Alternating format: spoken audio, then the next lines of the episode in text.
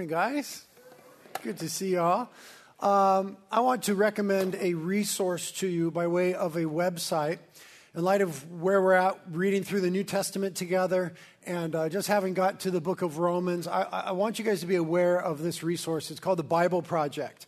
Uh, we are connected with them. They're doing a wonderful work of creating little videos that explain every book of the Bible and the big themes of the Bible. And they're really, really good. Remember those videos that I showed in the, uh, uh, the thing about global missions a few weeks ago? Remember how helpful those were? Well, that's not these people. This is something else. But it's like that. Uh, it's the same sort of style, just as helpful. Uh, really, really good. I went because we started Romans right this week in our in our one year through the New Testament. I went to the website, watched the videos on Romans. It really helped me to better understand the book and to have greater context of what I was reading. So I got more out of it. So I want to recommend that to you guys. Write it down. Go to the website and just start to peruse the videos, and you'll learn a lot. Uh, make sure you go to the one on the Book of Romans, since we're in the Book of Romans right now. And then this morning we are in the Sermon on the Mount in Matthew. So let's open up to Matthew chapter 6.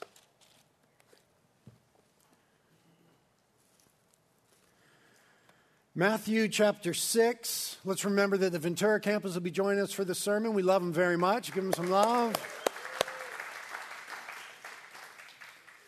And we are in the Lord's Prayer this morning, Matthew chapter 6 in the Lord's Prayer. Now, we could take weeks to study the Lord's Prayer, as many have, and perhaps we should do, but we're not going to. We're going to cover it here in one week. We do have a couple books available for you at the book table if you want to go deeper into uh, the Sermon on the Mount. We've been moving at a pretty ag- aggressive clip through the Sermon on the Mount. So if you feel like you want to get a little bit more, there's a book there by D.A. Carson on the Sermon on the Mount, which is excellent. Another one by Scot McKnight on the Sermon on the Mount. So if you feel like, gosh, Britt, you're not giving us enough in these sermons, we want more. We got books over there. Go read them and have fun with those. So we're looking at the Lord's Prayer this morning, uh, Matthew chapter 6, verses 9 through 13. We will read the prayer, and then we'll pray, and then we'll talk. Jesus says in Matthew 6 9, Pray then in this way Our Father, who art in heaven, hallowed be thy name. Thy kingdom come, thy will be done, on earth as it is in heaven. Give us this day our daily bread, and forgive us our debts as we have also forgiven our debtors. And do not lead us into temptation, but deliver us from evil. For thine is the kingdom and the power and the glory forever. Amen. Let's pray. Lord, thank you for your word. Jesus, thank you for what you teach us here. Father, thank you that you are attentive to our prayers and active in our lives and in our world. Be active this morning in our hearing of your truth. Be active, please God, in my preaching and teaching of your truth. Cause your glorious word to take root in our hearts. Lord, that you would do a deep work in us concerning prayer and what it means to relate to you in prayer and through prayer. We are, after all, the people of God. So help us to have the grammar of God, clear communication with God. We ask that you bless this time for our good and for the glory of Jesus. Amen. Amen. Well, anytime that uh, we talk about prayer, I always remember or realize or am reminded of the fact that prayer is hard. Prayer should be the simplest maybe easiest thing in the world. But when I, when I think about prayer, when I practice prayer, when I don't practice prayer, I'm aware of the fact that prayer is hard. I, I think if, if prayer in some way wasn't hard, I would pray more. Can I get a witness? I mean, I, I look at my own prayer life and realize, gosh, I, I wish I prayed more. I think if prayer were easy for most of us, we would probably pray more. I wonder why it's hard. Why is prayer hard? There's probably a lot of ways why we can answer it, or maybe why don't we pray more? I, I think it's a, the same answer, but I think often we don't pray because we just don't know what to pray. You know, we just don't have the grammar or the vocabulary or haven't really, we just don't know what to pray. Sometimes life is so overwhelming, we're not sure what to say. Uh, other times, we just don't really know exactly how to approach God. And then I, I, I think in my own life, I'm being a little vulnerable and dangerous here, but I, I mean, maybe if we're honest, we would say sometimes, you know, does prayer work? Does prayer really change things? I believe it does because of Scripture. I believe it does. But the biggest prayer I, prayers I've ever prayed weren't answered in the way I wanted them to be answered. So I wonder a lot about prayer. I struggle with prayer. And Jesus, here in the text, is looking to help us with prayer, giving us grammar for it, helping us know what to pray, how to approach God, maybe helping us understand why sometimes it seems as though the answer is no, or things don't go the way that we expect them to go in prayer. Jesus is helping us with these things. Now, it's important to understand that as Jesus gives us this help in prayer, as he's teaching us to pray, he's doing so in the midst of, as one movement of, a broader sermon that he's giving. Right? Remember, this is the Sermon on the Mount, Matthew 5, Matthew 5 6, and 7. So it comes in the middle of a sermon. It's important if we're going to get what Jesus is saying about prayer here that we remember the main point of the sermon. That, that always helps us. And the main point of the sermon, or his theme statement, was the first thing that he said when he started the Sermon on the Mount. Right? In Matthew chapter 5, verse 3, he said, Blessed are the poor in spirit, for theirs is the kingdom of God. This is the main idea of Jesus' sermon. This is the main point that God's blessing has come to the undeserving. That's what the Sermon on the Mount is about, primarily. That God's blessing has come to the undeserving. Jesus is here bringing to us the idea that salvation is by grace. Blessed are the poor in spirit. The idea of poor, poor in spirit are those who before God have no moral merit, no moral standing. We're broken. We're, we're, we're immoral. We're, we're, we're rebel, rebellious. We're, we're spiritually bankrupt before God. Those who would normally be unexpecting of God's blessing and are certainly undeserved of God's blessing, Jesus comes announcing the good news of the kingdom that God's blessing has come to the unexpected and the undeserving. That's the main point of the sermon. That's his theme statement. It's the idea of salvation by grace and not through works. That it's undeserved and given as a gift, not earned and deserved. Make sense? It's Jesus' main point. Now, one of his subsequent points was then that the undeserving who have been brought into the kingdom by grace, pardon me, have now become the representatives of God on earth.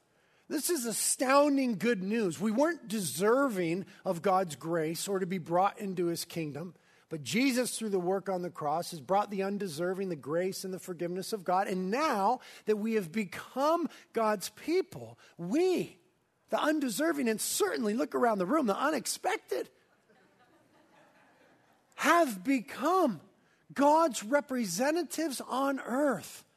A return to original intent and what was meant in the garden. This is what Jesus is saying when he says in verses 13 through 16, You are the salt of the earth, you are the light of the world. So let your light shine before men in such a way that they may see your good works and glorify your Father who is in heaven.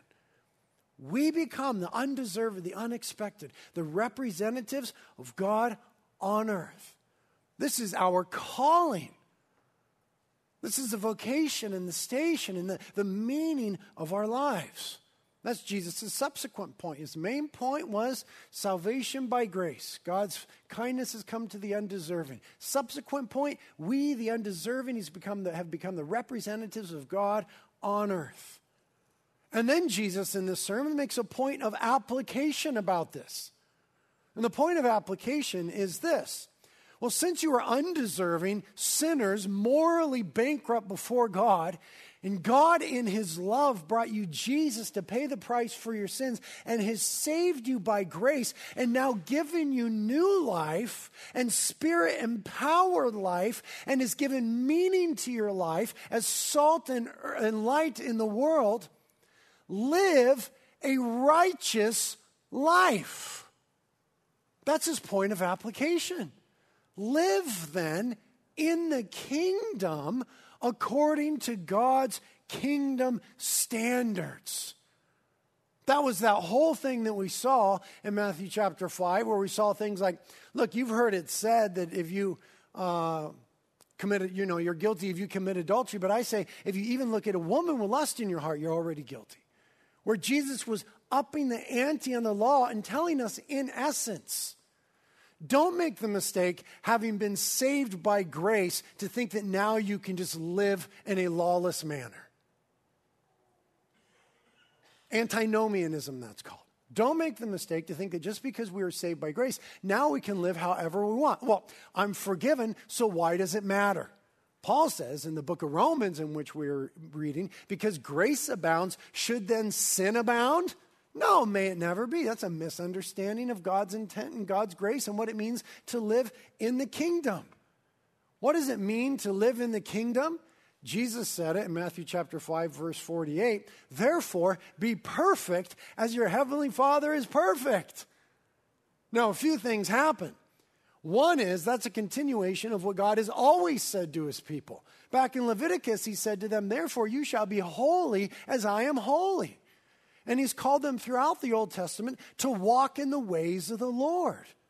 God's laws, God's standard, God's character, and he created us in the garden as an image of him. So this is nothing new, but it bears that ancient weight. Therefore, be perfect as our heavenly Father is perfect. What immediately Jesus' point of application in the sermon, sermon does there is drive us back to his main point, Blessed are the poor in spirit, for theirs is the kingdom of God. In other words, the moment we realize the kingdom standard, we say to ourselves, Aren't we glad we're saved by grace and not of works or our performance?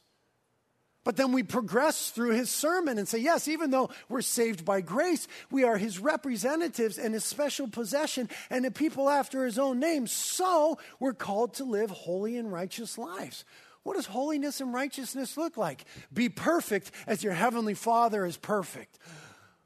Okay, there's the goal. I'm to be like God on earth. Oh man, do I fall short. I am so thankful for Jesus' main point. Blessed are the poor in spirit, for theirs is the kingdom of God. Do you see how the sermon is working? Do, I need a little more feedback. Okay, yeah, at this point, humor me, because that's the best I could do. You, you see how the sermon is working. His main point was you didn't deserve it, but God in His love has brought it to you entrance into His kingdom in Christ. Now He's made you members of His kingdom who represent His will, His work, and His person on earth. Therefore, live a righteous life. This is for the glory of God and for your own good.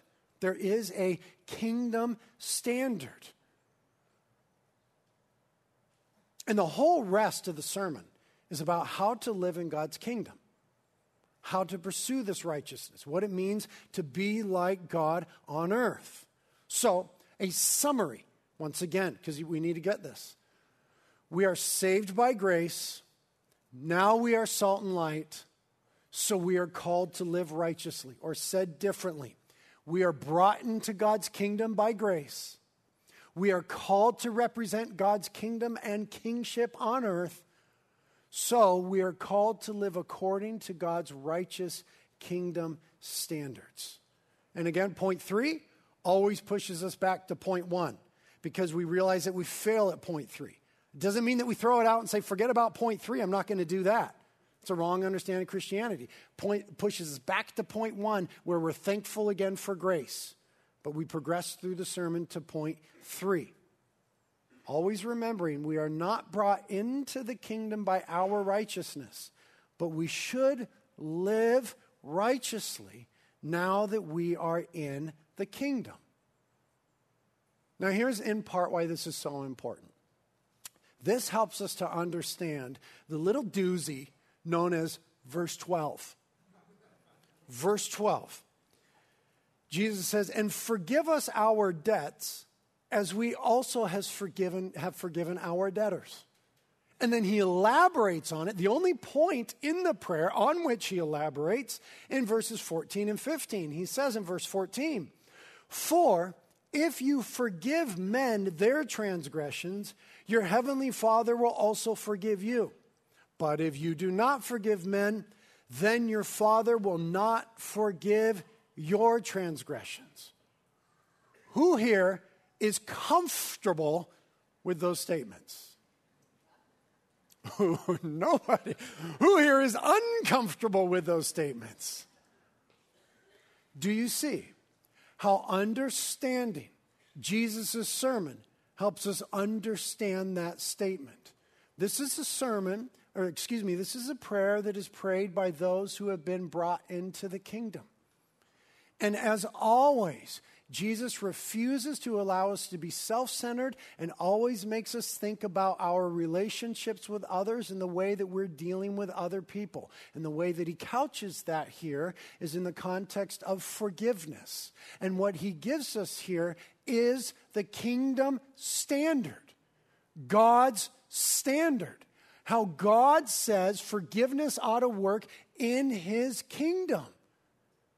Said simply, forgive people. Elaborated on, you have been forgiven so much. Blessed are the poor in spirit, for theirs is the kingdom of God. You've been forgiven all things. So forgive people.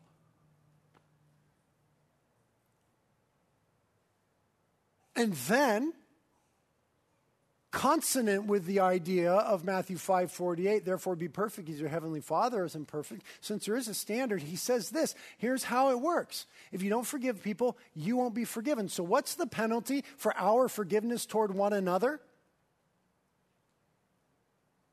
That we aren't forgiven by God. What does that mean in essence? That we don't have eternal life, that we don't go to heaven. What does that do to us immediately? It drives us back to point one.